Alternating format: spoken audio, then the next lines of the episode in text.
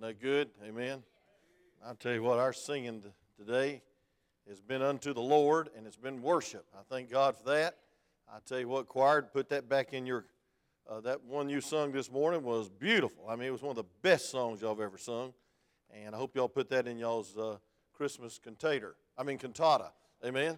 Uh, whatever that is. Amen. Special singing. That was wonderful. Amen. I meant to say something about that right before I preached, but uh, I was nervous and just got right to the message, but that was tremendous. And the song that Brother Randy sang, best he's ever sung. So praise God.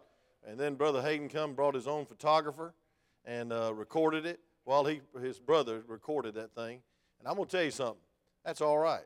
That's more important than a three pointer. That's more important than a touchdown. That's more important than winning the SEC championship. There I go bringing that up again. Uh, you know, it's, it's more important. It's just more important. It's just more important the things we do for God than these flimsy things we do that, that pass away and are temporal. And so if you want to take a video of your brother singing, have at it. Praise God. Keep it and show it to the lower Chatsworth area or whatever you, wherever y'all live. Amen. Praise God. All right, let's go to preaching. Mark chapter 4. Mark chapter 4. Glad to see such a good crowd tonight. And uh, thank the Lord for uh, the way He moved this morning. But I only preached one point and didn't have a poem. I just uh, preached on one soul. We're going to the parable of the souls. We see in verse 1, if you'll stand on the Word of God, it says, He began again to teach by the seaside. There was gathered in him a great multitude. So he entered into a ship and sat in the sea, and the whole multitude was by the sea on the land. Now, most preachers would have said, That's the goal of my life is see a big crowd, a lot of commotion, and a lot of people coming to a place. But I believe most of those people were coming to see another miracle. They were coming to see another sign. They were coming to see another wonder. The Bible says, an adulterous generation seeketh after a sign. I want to tell you what we ought to seek after the Savior. Amen. You'll find plenty of signs after you see the Savior. But, folks, listen, he taught them and started narrowing down the crowd. Now, that's not easy. Uh, and that's not what we would preach, probably. We want to have a crowd, so we preach a commodious sermon so we attract people. That's called pragmatism. Just get a crowd any way you can. But look at verse 2. And he taught them many things by parables and said to them in his, in, in his doctrine. I love doctrine, don't you? That's teaching. Hearken, behold, they were out uh, a sower to sow. There went out a sower to sow. And it came to pass as he sowed, some fell by the wayside. That's the one I preached on this morning. And the fowls of the air came and devoured it up. And some fell on the stony ground when he had mu- uh, uh and it had not much earth, and immediately it sprang up because it had no depth of earth.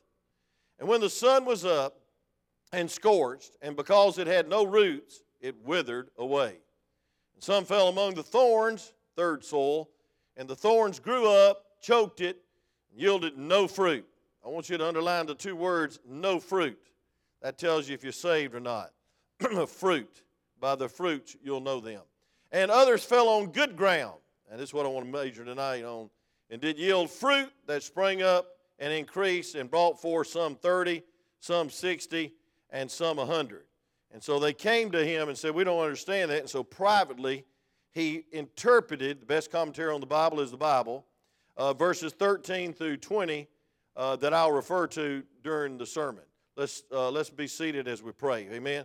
Father, thank you for the good singing. Bless my heart to hear these good songs. And God, thank you, Lord, for the choir this morning and how you touched our hearts uh, about why you came.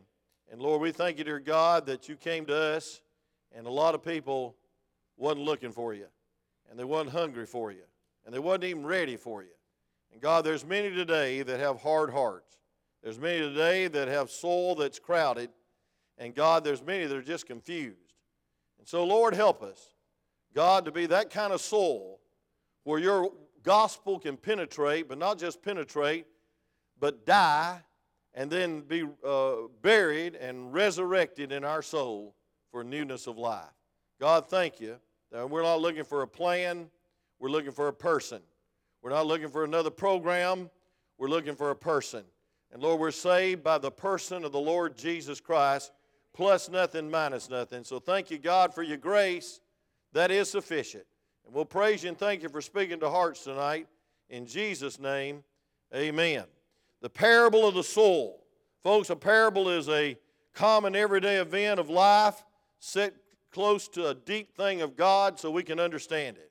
It's an earthly story with a heavenly meaning. That's what he spoke on. That's how he spoke. 60 parables in the gospel he used. And, folks, the parable of the soul is one of the best ones. And the sower, of course, um, is the Lord Jesus Christ, and we're to be a sower, but the seed is the Word of God. There's power in the seed. Nobody can reproduce a, a seed that's planted, an acorn is planted, turns into an oak tree. People tried to put the life element in it, they can't do it. Folks, it's of God that life. And folks, the gospel is powerful, sharper than any two-edged sword. And then the soul, that represents hearts and minds and wills. You know, you, uh, you believe in your heart the Lord Jesus Christ. You believe with all your heart. You believed in your heart that God raised him from the dead. The heart is the mind, the will, and the motion. As a man thinketh in his heart. You don't think with this pump right here. You think with this right here, amen? And some of you said, oh me. I'm going to preach on my feeble mind, amen? But I want to tell you this, friend. God help us if we don't realize the heart is the mind, will, and emotion. And when you give your heart to Jesus, and a lot of times we're guilty of this saying, Behold, I stand at the door and knock. And we say, Invite Jesus into your heart. You point right here to this pump. Folks, it's much more than this pump, it's the whole body, will, and soul. When you get saved, God moves in and revolutionizes your life. Say amen. It's not just some little uh, flare prayer because you think you're going to hell, and it's not just some uh, emotional experience that you feel like you need to get saved. Folks, when you get saved, you give your life to Jesus. And the Holy Ghost comes in and resides in your heart, and it is a miracle. Now, don't get over it. Say amen. Somebody smile about it. Somebody nod and come back up. Somebody say amen. Somebody say hallelujah. Thank God you ought to be glad that you're saved. But I want to tell you something. A lot of times people uh, think they're saved when they're not saved. And I don't try to talk anybody out of their salvation. The Holy Ghost will do that. And if you can be talked out of it, you're probably not saved. I dare you try to talk me out of it. I got saved with an 11 and a half year old drunk, son of a drunk. I wasn't drunk, and thank God I'm glad of that. But I want to tell you something, I probably would have been a drunk if it hadn't been for the Holy Ghost intercepting my life, and I was born into the family of God. And folks, I look back to that day, uh, March 15, 1964, uh, on a Sunday night. The preacher preached on hell, and I got saved, and I'm going to heaven. I'm sure of that. I'm absolutely sure. And if you're not sure of it, uh, you, you're in trouble. You need to have blessed assurance that Jesus is yours. And these parable, this parable of the four soul will help you. Number one, we see we saw this morning the closed mind, the closed heart. Uh, they didn't. The Bible says in Matthew 13, 19. It's always good to uh, study the other uh, gospels that uh, uh, uh, Matthew picked up. He said they didn't understand it. They didn't understand it. Now, folks, salvation is not just getting smart enough, salvation is getting wise enough to realize you need Jesus. And also to listen to the Holy Ghost and say, hey, listen, you're a sinner and you need to be saved. But, folks, maybe they were steeped in sin, maybe they were callous and cold because of the things of God, but they really didn't hear it. They became hard hearted. And I know I got off on a little tangent this morning, but I believe it was a rabbit that needed to be hunted and shot down.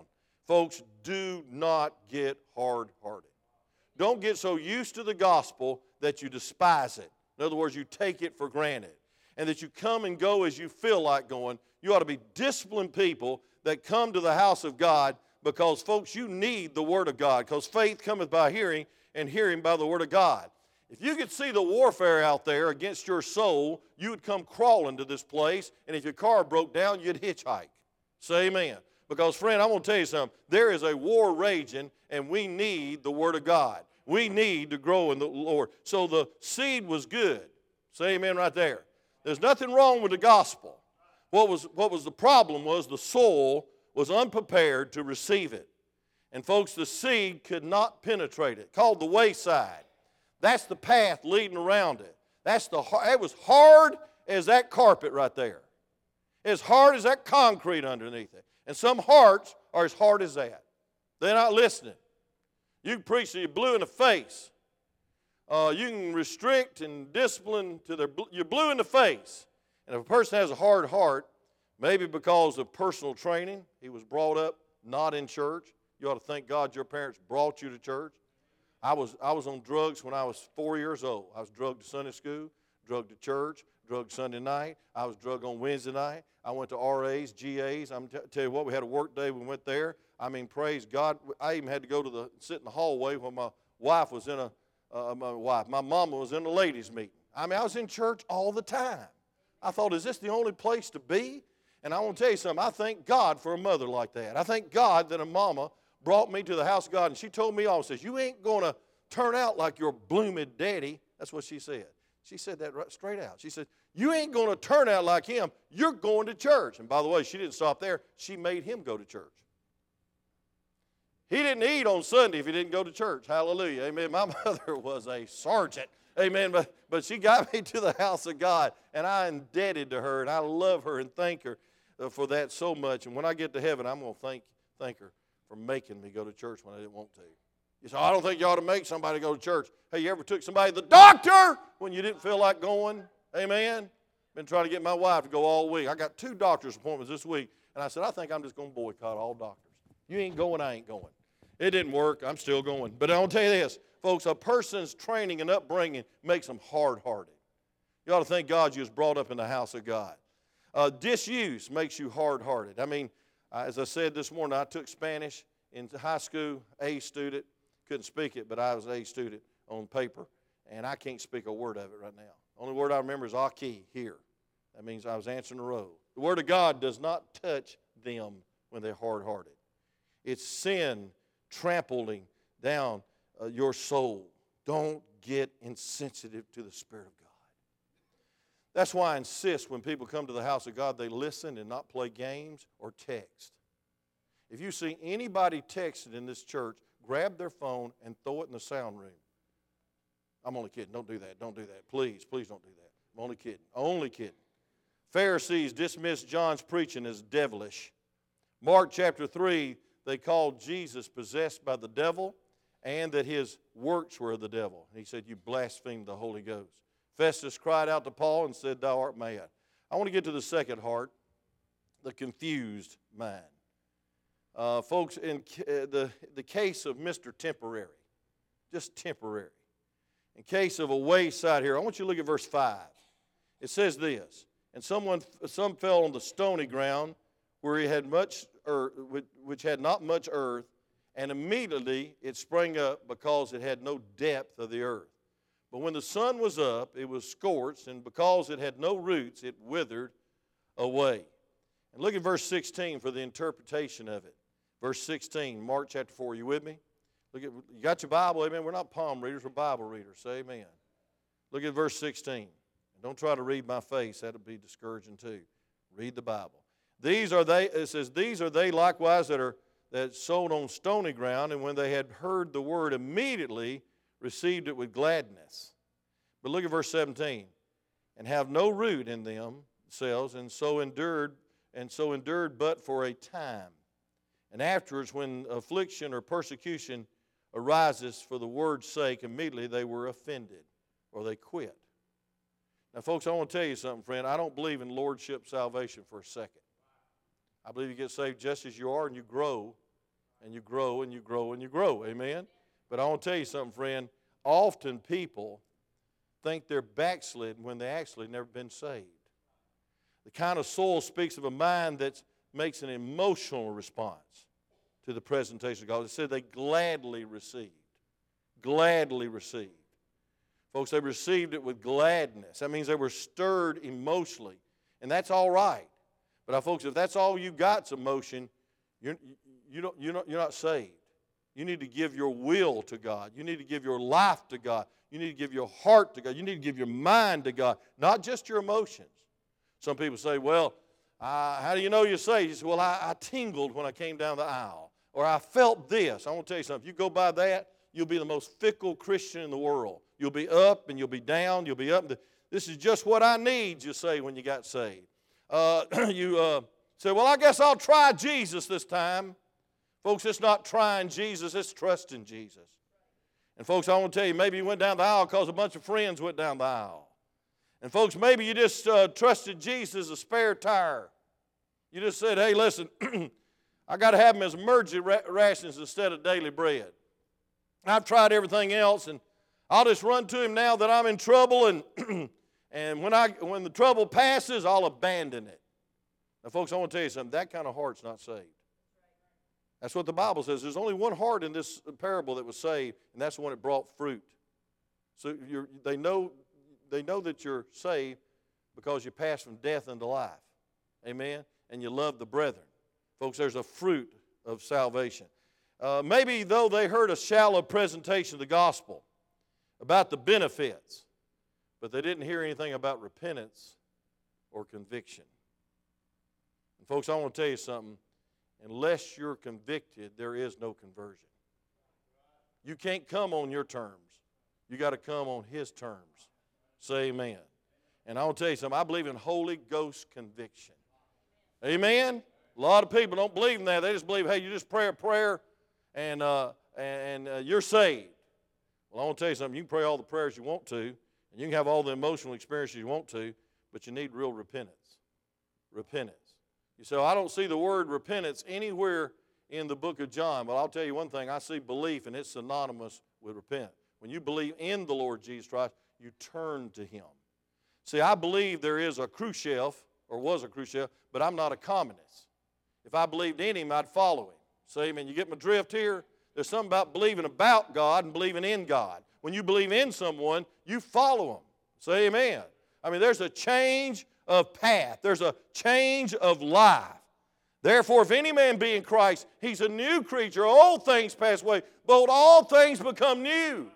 And so this soul was shallow, it was crowded, and these people were confused. They thought they could use God as emergency rations. Now, I believe God causes tragedy to get your attention. But I believe the greatest way to get saved is Romans chapter 2, verse 4. Romans chapter 2, verse 4. Would you turn there with me? Romans chapter 2 and verse 4.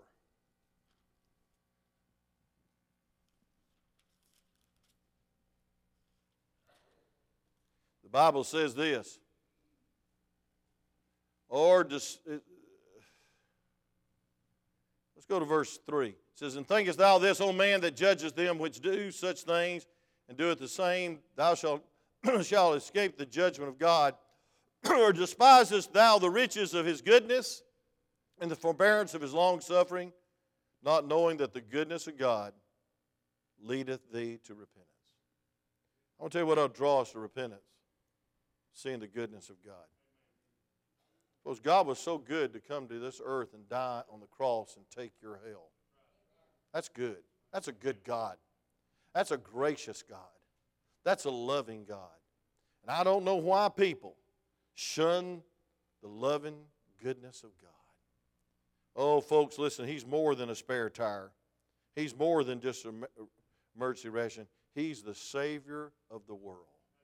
And He wants to save your soul and it's not through some flimsy gospel presentation saying you can go to heaven if you'll just say a prayer. It's you can go to heaven if you'll give your heart and life to Christ and believe in your heart. The only sin that'll send you to hell is unbelief. Get that straight now. I'm not Calvinist. And I don't believe you can lose your salvation. Because I'm going to tell you something. My daddy never disowned me, and he probably should have, but he was a good daddy. But I got a better Father in heaven that'll never disown me. He'll never divorce me. He loves me no matter what. And I'm glad He does. But, folks, it's not a license to sin, it's a license to love Him. And it's also a license to stay sensitive. Not oversensitive to people hurting your feelings and this and that and the other, but I mean sensitive to the Holy Spirit and sensitive to His leading. So, you know, eh, you know, you get some people get saved, and you have to have the FBI to find them on Wednesday night. They, they, have, they, get, they have trouble with uh, simple matters like church attendance, prayer, reading their Bible. They have a difficult time making a genuine, lasting break from their sins. They really get in trouble when it says you ought to pick up your cross and identify with Christ. They make a profession, often running well for a time, and then right right back into the world. Well, they just backslid. No, I really don't believe they got saved. I'm not a judgmental person, but I'm a fruit inspector. And I believe by their fruits you'll know them. And I believe if, if you ain't got enough salvation to get you back in the house of God on Sunday night after you get saved on Sunday morning, something's dead wrong. If you like NFL football more than you do Jesus after Jesus saved you, something's wrong.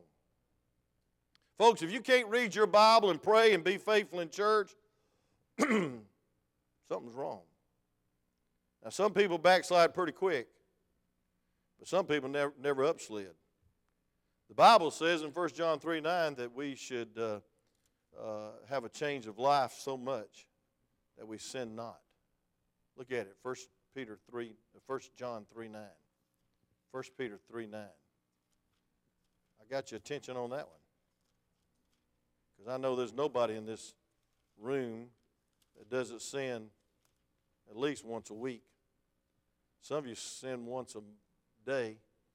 Some of you probably have a hard time not sinning once an hour. We're all sinners, amen? I'm not a license is a sin. But I want to tell you something. First John 3 9 will stir your heart. It says, Whosoever is born of God. I'll give you seven borns of God in the book of First John to close out this sermon. But it says, doth not commit sin. Would you, would you open your Bible and read that for a second? Whosoever is born of God does not commit sin, for his seed remaineth in him, and he cannot sin because he's born of God. Now, folks, that seed penetrated, and that seed revolutionized that person's heart. That seed's the Holy Spirit. He cannot sin. He will not sin. But he that's born of God doth not commit sin. What's that mean? You don't live in habitual sin. Now, folks, I want to tell you something. Abraham lied. Didn't he, Sunday school teachers? Called his wife his sister. Now, that was a dangerous lie. Good night. Always confess your wife, man. Praise God. Don't ever deny her. Noah got drunk, but he wasn't a drunkard. Peter cussed, but he wasn't a cusser or a curser. It was an exception, not a profession. And don't tell me that a person is saved and he just keeps on sinning. And he keeps on sinning and he gets saved and he never shows up again, never wants to get baptized, never wants to go to Bible study, never wants to go to Sunday school, never wants to go to Wednesday night prayer meeting. You better check up because your fruit is showing. You may fall, but I want to say this if you're truly saved, you will not stay away. They knew that they were not of us because they went away from us, the Bible says in 1 John 2. See, I'm going to tell you something, friend. Once you get saved, let me tell you what happens. There's either a change or a chastisement. Amen. Come on now. I knew that I was the son of Lily B. Cofield because I never got away with anything with that lady. She knew how to, she knew how to get a hickory switch and straighten me out in a real quick hurry. You say, that was child abuse. I'd turned into Planned Parenthood. Hey, listen, I didn't turn out that bad. I lost all my hair, but she didn't whip me on the head. She, she whipped me where it ought to be whipped, on the backside, on the seat of education with the board of learning. Say amen. But I want to tell you something, friend. I knew I was her child. Nobody else treated me like that. Amen. They better not. I'd probably hit them back or tried to. But my mama, I submitted. Why? She's my mama. Should have been my daddy. My daddy wasn't sober long enough to, to whip me. I got away with a lot with him. But I want to tell you something, friend. I knew I was his, her child. For whom the Lord loveth, he scourges and chastens every son he receives. The Bible says in verse 8 that you're a bastard or illegitimate if you do not receive chastening. That's a good King James word, by the way. You know what that's saying? You're not saved. If you can sin and get away with it, you're not saved. And folks, if you can get, make a profession of faith and get over in about a week, you better check up. I'm not going to say you're not saved. I'm not the judge here. But the Holy Spirit's saying, Where's the fruit? Where's the fruit? Where's the fruit? Number three, the cluttered heart. We got the confused heart. We got the closed heart. Now we got the cluttered heart. Look at verse 7. Mark chapter 4. Y'all getting anything out of this? It says, And some fell among the thorns, and the thorns grew up and choked it, and it yielded no fruit. Let's go to the interpretation that he gave the disciples in private, verse 18. And these are they which are sown among the thorns, such as hear the word, and the cares of this world, and the deceitfulness of riches, and the lust of other things entered in, choke the word, and it becometh unfruitful. Now, folks, this soil looks like it's ready to be sown. But underneath the surface are living roots and seeds of thorns and weeds. The soil has been tilled and, and the thorns have been cut down, but the roots are alive and well and just under the surface. And when the seed falls here, this, it springs to life quickly and gives a very indication that a good harvest will follow. Then the seed, when the seed springs to life, the thorns and the weeds that's already there choke that tender little plant. The young tender plant withers and dies without producing any fruit at all. This is a picture of a person who tries to have the benefit of the gospel while clinging to his own life and clinging to this world, and their heart is filled with other things. The seed will have the ground or sin will have the ground, it's not going to be shared. And, folks, are you really, uh, is a person like that really saved? Well, according to this scripture, no. How do we know? Because no fruit. No fruit. Folks, listen. Some people say, well, they're backslidden, they're carnal. Well, they might be, but you better check up. You better check up because, folks, if you let the Word of God be choked by riches and pleasure, a man may smother his spiritual life by the passion of amusement. I have a hard time with people that have everything to do on Sunday except worship God. I mean, believers. I mean, people say, I'm born again. I'm going to heaven. I'm spared from hell. I have the Holy Spirit living in me. And thank God uh, He's changed my life. He's changed everything about me. And I'm going to tell you what He really changes He changes you want to. I cuss as much as I want to. I drink as much as I want to. I run around on my beautiful wife of 45 years. 46. 40, 40, Kyle, get this straight when you get married. Amen. Remember it all the rest of your life. I run around on her as much as I want to. But the thing is, I don't want to since I got saved. And if I did want to, I'd be scared to. That's the fear of God. Amen. I'd be fearing that woman right there. She swings a mad frying pan. Praise God.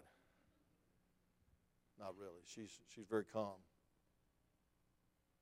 Preachers have fed a generation alive easy believism. I was accused of having one, two, three salvation by a dear friend of mine. He's out of this church, matter of fact. And I said, buddy, I don't believe in that. I believe in one, two, three, four. Number one, you're a sinner. Number two, the wage of sin is death. Number three is you believe in the Lord Jesus Christ with all your heart and be saved, and you repent because of all the conviction that those verses bring you. It's not just one, two, three, repeat after me. It's one, two, three, I'm a sinner saved by the uh, lost and going to hell, and I need Jesus Christ, and I see the goodness of God that He came to this earth, died for me, took my hell, took my place, and I receive you into my life. And I believe at that very moment, you're born of the Spirit. Say amen. You're born of God. You're born from above, John chapter 3 in context. And folks, the last time I checked, when you're born of something, you're a new person. Amen. You got new power. You got new peace. You got a new convictor that lives inside of you, a resident. You even got a resident teacher. You talk about home school, praise God. I'm talking about heart school. I mean, the Spirit of God goes with you everywhere, and you can't do what you want to do and get away with it. You can't live like you want to. You're a new person in Christ. Folks, this third soul was, was not just a confused soul, but it was a cluttered soul. It was a cluttered mind. But I want you to see the last one real quick. I got eight minutes before it's seven. Don't mean I'm going to quit, but it's, it's eight minutes before seven. I want you to see the cultivated mind. I want you to see the good soul. I believe a lot of you have been good soul. Y'all been here for a long time. I've been preaching here 8,000 sermons, 40 years, and y'all still here. I think some of y'all was here before I got here, you wanted to be here, you're still here. And that's a sign of faithfulness. But I want to tell you something, folks. Verse 8 says this, and others fell on the good ground. That's one out of four. And did yield, what's the next word? Fruit. That sprang up and increased and brought forth some 30, some 60, and some 100. Now look at the translation of that, or the interpretation of the explanation of that, verse 20. It says, And these are they which are sown on good ground, such as hear the word and receive it, and bring, listen now, and bring forth, what's the next word? Fruit. Some 30 fold, some 60, and some 100. Folks, some of the seed fell on good ground. That was the ground that had been worked, that was the ground that had been prepared. I don't think we have many farmers here, but it takes a lot of work to get the soil ready. And I will tell you something, friend the gospel plow will do the work and the Holy Spirit can till anybody's soul. That's why you ought to turn people over to the Holy Ghost and pray for them every day because they're, they're a, they're a, they can outmatch your wit, your presentation, your personality, and your uh, persistence. But they're no match for the Holy Spirit that starts convicting them. And, folks, this is a picture of a heart that's plowed by the Word of God and tilled by the convicting work of the Holy Ghost. I want you to turn to John chapter 16, verse 7 through 11. John 16, 7 through 11. He's going away by the way of Calvary, but he's leaving a last message to his disciples in John chapter 14, 15, 16, and 17. His prayers in the 17th chapter. But in the 16th chapter, he's teaching a last message. It's a very important one. He said, It's expedient that I go away. Verse 16 says, I will pray the Father, and he shall give you another comforter, that he may abide with you forever. You know what that's saying? When the Spirit of God comes in your life, it's forever. Listen to this. Even the Spirit of truth, whom the world cannot receive, because it seeth him not, neither knoweth him, but he knoweth him, for he dwelleth with you and shall be in you. That's why the goodness of God draweth man to repentance. When you see what Jesus did for you, you'll want to repent. Look at verse 18. I will not leave you comfortless, I will come to you. Now, what a comfort this is. Yet a little while, and the word seeth me no more, but ye shall see me, because I live, ye shall live also. And it says, In that day you shall know that I am the Father, and ye in me, and I in you. Then skip over to verse, that was verse, that was chapter 14. I hope you enjoyed that. But look at verse 16. It says in verse 7. I mean, it goes right along with amen. I'll just make it fit. Or the Holy Spirit will. Nevertheless, I tell you, the truth. It is expedient for you that you, I go away. He's about to be crucified, he's about to ascend after the resurrection. For if I go not away, the Comforter will not come to you. But if he depart, I will send him unto you. And when he is come, he will reprove the world of sin, of righteousness, and of judgment. Sin because they believe not on me. There's the sin that'll send you to hell unbelief. No other sin. For righteousness because I go to my Father and Ye see me no more. And of judgment, because I go to my Father and he see me no more. Of judgment, because the prince of this world is judged. So, for folks, the greatest comfort you can have is knowing that you're convicted by the Holy Spirit. As I told you about the little girl in Atlanta that has uh, CIPA, C-I-P-A, uh, genetic disease, she cannot feel pain. She cannot feel pain. And her mother every night prays, God, help Ashley. No, it's Ashlyn.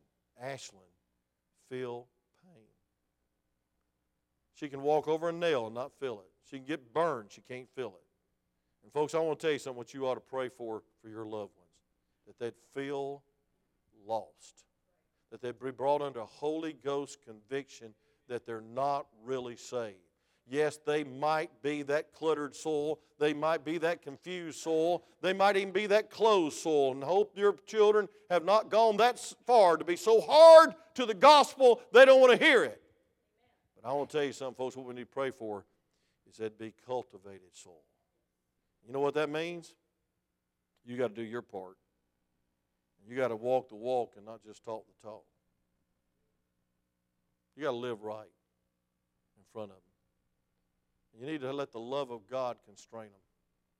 And you need to be an example of love because I want to tell you something, folks. Love heaps coals of fire upon anybody, even your enemy, the Bible says in Romans chapter 12. That's how I won my daddy to the Lord. When I heard a sermon on how to win your loved ones to the Lord, heap coals of fire upon them of love and mercy and grace. So, folks, here's a picture of the one soul that was saved. How do you know that's the only soul that was saved? That other one looks like a backslider in about a week. Because the Bible says this is the only soul that brought forth fruit. And you'll know by their fruit who they are. You'll know by their fruit.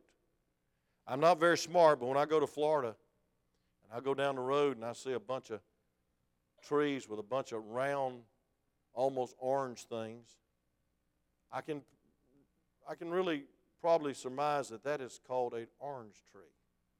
Now, if there was no fruit on that orange tree, I wouldn't know that tree from a bumblebee. No, I wouldn't know that tree from a maple or a dogwood. But I can see that fruit and say, yep, that's it. That's, a, that's an orange tree. And folks, I want to tell you something. You're kidding yourself if you think the world can just tell you're saved, or you're saved because you prayed a prayer, or you're saved because you signed a card, or you're saved because uh, you turned over a new leaf. I will say this, friend, you need a new leaf. You don't need to turn one over. You need a new heart. And you can't get that through religion or rehabilitation, Brother Larry. You must be born. Good works is called a fruit, Colossians 1:10. Holiness is called a fruit, Romans chapter 6 verse 22. Genuine character, spirituality is called a fruit, Galatians chapter 5. The fruit of the spirit is love and joy and peace. A burden for souls, a fruit. Hey, if you're saved, you ought to care about other people being saved. Romans 1:13. Praise and thanksgiving's a fruit. There's nothing more sad than somebody shouting on credit. In other words, they amen and shout and everything else, and you know Monday through Wednesday they got sin in their life and they're a hypocrite. What you need to do is keep your mouth shut. Because I'm going to tell you something, you're shouting on credit. Because, folks, you ought to shout because you're not pouting, because you're living for God. Say amen. Anybody can shout in church. I'll tell you where you ought to shout door to door and praise God in the darkest hour of your life. You ought to say, hey, I'll still trust the Lord. You might not be a shouter, but you don't need to be a powder. Amen. You don't look like you've been. You, you shouldn't go around looking like you've been baptized in persimmon juice, and your mother-in-law's come to live with you. I said that one time and got in trouble by Susan Cox. She rebuked me for that. I'll never forget it. But I want to tell you this: there ought to be praise and thanksgiving as a fruit of the Spirit. Say Amen. You have to work nothing up. Just let Jesus Christ be glorified through your life because you're saved, saved, saved. But some people look like they got over it and they're, little, they're trying to talk their neighbor out of it. I think Christians ought to smile more than any people in the world. They ought to look at you and say, What are you up to? I'm saying I'm up to heaven. Amen. as soon as the rapture takes place, we're the only people that can cry and smile at the same time. We're really schizophrenic. Praise God, I'm going to tell you something, friend. There's something, there's something to smile about when you're saved. That's a fruit of the Spirit. Joy. That's a fruit of the Spirit. Then share material goods, Romans chapter 15, 27 through 28. It's a fruit of the Spirit. Now, he that hath an ear, let him hear, verse 10. Here's the conclusion. He said, and he said to them, He that hath an ear to hear, let him hear. Let me ask you a question. Are you born of God? Are you really born of God? We'll turn to 1 John and we'll give you three birthmarks. Three birthmarks. I want to tell you something, friend. When you, I remember when uh, Stephen and Stephanie were born. Stephen got trans, trans. I don't know what he got. He got, he got crossed. He got crossed. That's what he did. Stephanie came out okay, and they forgot to push old Stephen's head down. I'm not getting too explicit, Emma. And uh, he was caught. His heart rate started going down. I started going down on my knees. I was in there with a little mask on. I couldn't breathe. Should have stayed out by the Pepsi machine out in the hallway, is what I should have done, but I didn't. I said, I'm going to be a good father. And we thought we was losing him. We thought he was dying. Dr. Rich, he started putting that meter, you know, on Miss Connie, and the heart was getting lower and lower and lower. Finally, by a miracle of God, he turned him and he came forth and said, Hi, Dad. No, he didn't really. And uh, he, he, he, came out. And you know, I, I, I, I, looked very closely for a sign of life. And I so helped me, I thought he winked at me. And then all of a sudden he bellowed out, Wah! I said, Praise God, he's alive. That was a sign of life. And I believe when you're born again, you got some signs of life. Amen. Not whining and screaming either. Look at 1 John 2 29. 1 John 2 29. I won't go over all seven of them, but I want you to see this. I think it'll bless your heart in closing. It's early. I never preach just 30 minutes. Try not to, earn my reputation. But look at 1 John 2 29. It says, Now little children abide in him. Excuse me. If you know that you that he is righteous, ye know that everyone that doeth righteousness is born of him. Would you underline the word born of him? What's born of him? You do right. You just have the right spirit in your life. You want to do right. When you don't do right, it bothers you.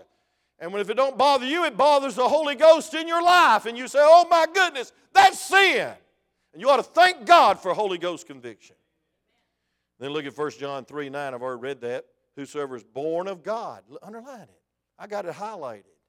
Born of God doth not commit sin. That means it's not habitual, committing, committing, committing, committing. Look at this.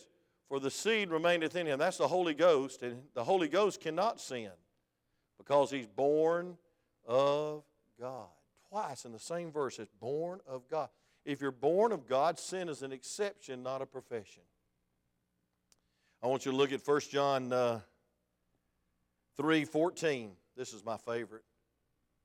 I can tell if you're saved. I can fruit inspect right now. Here it is, 1 John 3:14. We know that we pass from death unto life. You pass from death, that's a great miracle, isn't it? You ought to know it. People ought to know it. It says pass from death to life because we what? Love the brethren. He that listen, he that loveth not his brother abideth in what? Death. Folks, if you do not love other people, mark it down. You're lost. You say, Well, I don't like a lot of people. I didn't say anything about liking, I said loving. No, listen, listen. You ought to love God's people. You ought, you ought to love God's church. He gave Himself for. That's God's, not this building, each other. You ought to love being around people. I, I just love being around y'all. Amen. I was so disappointed. Uh, Andrew started the prayer meeting about 10 minutes early. I was trying to get my wife up from a long nap, and she's sick, and I rushed in there at 15 after, and it was closing out, but I could tell old brother um, Randy was getting in. He was getting on. Uh, no, let me, let me put it this way. He was in touch. God was using him by the Holy Ghost to pray. And I said, boy, I wish I had, I wish I had missed this. Oh, my word. That sounded like a Holy Ghost prayer meeting going on, and I missed it. Don't you start early again. And I'll tell you this. I will tell you this right now. You ought to want to be around stuff like that. If the only thing you want to be around is the Georgia Bulldogs, you got problems. Just thought I'd throw that in. Dog fans. Maybe some of you Tide fans, and you're just smiling like a possum looking at a new light. Hey, You ought to want to be around holy people, holy things of God. There ought to be a desire, there ought to be an appetite, and there ought to be an energy about your worship. I'm not trying to work up nothing. I'm just saying, you just love it. You love preaching. You love sing, singing and singing. You love godly cross honoring music. You love it. You just love it. You know, you know why you love it? Because the lover lives in you. Know that you pass from death unto life. Before you was saved, sure you love sin. Sure you love darkness. Sure you love the lust of the flesh and the lust of the eyes and the pride of life. That was your life. But when you got saved, praise God, there is a new lover in your soul, and you ought to yield to Him to love through you and worship to Him. And it shouldn't be forced. Some people look like they're forced to be here. You got rope burns around your neck, like I used to when my mother drugged me to church. Whew, not anymore. Christ is your life when you're saved. Look at 1 John chapter 5 verse 1 through 3, and I'll close. Whosoever believeth that Jesus is Christ is born of God. That sums it up, don't it? But look at this. And everyone that loveth him that begotteth loveth him also that is begotten of him. Could I say that again? Could I read that again? It says, Whosoever believeth that Jesus is Christ is born of God. And everyone that loveth him that begot loveth him also that is begotten of him. That means you love people that are saved. You love to be around them. You love the fellowship. That's why I want to tell you something. As Amos 3 3, I said Amos 4 4 in the teacher meeting, I was wrong. It's Amos 3 3. How can two walk together unless they agree? Amen? That's good for marriage and dating. Boy, that was good. That was good. You'll never have a marriage worth a flip unless you're spiritually one. Amen, Brother Kyle. It's more than being married, it's spiritually one. You love the same one. You love the same book. You love the same church. You love the same uh, uh, fellowship. Say amen. Boy, marriage takes on a new meaning, takes on a new depth of Shazam. Because two sinners can't ever eat, meet each other's needs. But they die to self. Let the Holy Spirit try to outgive each other through each other. It's a wonderful marriage. By nature, you're a manipulator. By nature, you're selfish. But by the Holy Ghost nature, you're a lover. And you're a giver. And you'll try to outgive your mate. Amen. You can sap your mate by trying to get significance from him, her, and security from him. I know y'all have heard this before. But folks, you love him also that's begotten of him. But look at this, verse 2. By this we know that we love the children of God when we love God and keep his commandments. Oh, there we go. For this is the love of God that we keep his commandments, and his commandments are not what? Grievous. Whosoever believeth in God is born of God. He loves God, he loves others, but he loves the Word, and he loves to obey the Word, and it's not a chore, it's a joy. How's your fruit looking? Is it plastic? Is it drawn up from the sun? Is it rotten? Or is it fruit that abounds for God's glory and brings you the Holy Ghost joy? These things I've spoken to you that your joy might be full and that your joy might remain, my joy might remain in you. And these things were abide in me. Abide in me. And I will be glorified. Folks, listen, the key is this fruit. But I have seen some people make up a lot of junk. And I've seen people put up on a big show. And I've seen people come to church looking like they wish they weren't here. And that's really hard to preach to. Mule looking at a new gate. And I pray to God one day you get up here and preach and everybody looks at you like that. I really do. I, I, I hate to be that way, but man, you deserve it. But friend, it ain't a chore. It's a joy. Holy Ghost makes it a joy. Before there's happiness, there must be holiness. And there's no way to be holy unless you're saved. Are you good soul? I believe you are. But if you're not, you're sitting in this church and you're a lost church member, the first person on down this aisle, Brother Randy, or in that parking lot getting saved, ought to be you. Because, friend, there was four souls, and only one of them was saved. Let's pray. Father, it's been a joy to preach. I hope that people have enjoyed it as much as I have preaching it. And thank you, dear Lord, for salvation. I know where I'd be if I wasn't saved. I'd be lost on the way to hell and maybe in hell. But God, you reached down and touched my soul and convicted my heart as an 11 and a half year old on the center row of Wesley Hills Baptist Church in Decatur, Georgia. And Lord, I changed from death unto life.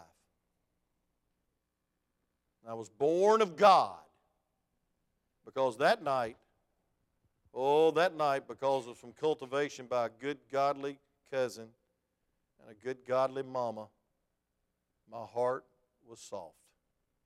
My soul was open. And the Holy Spirit, the sword of the Spirit, used the sword of the Word to pierce my soul. And you came in and you abide in me. And Lord, I pray that there'll be fruit for your redounding glory for the rest of the days and years you give me.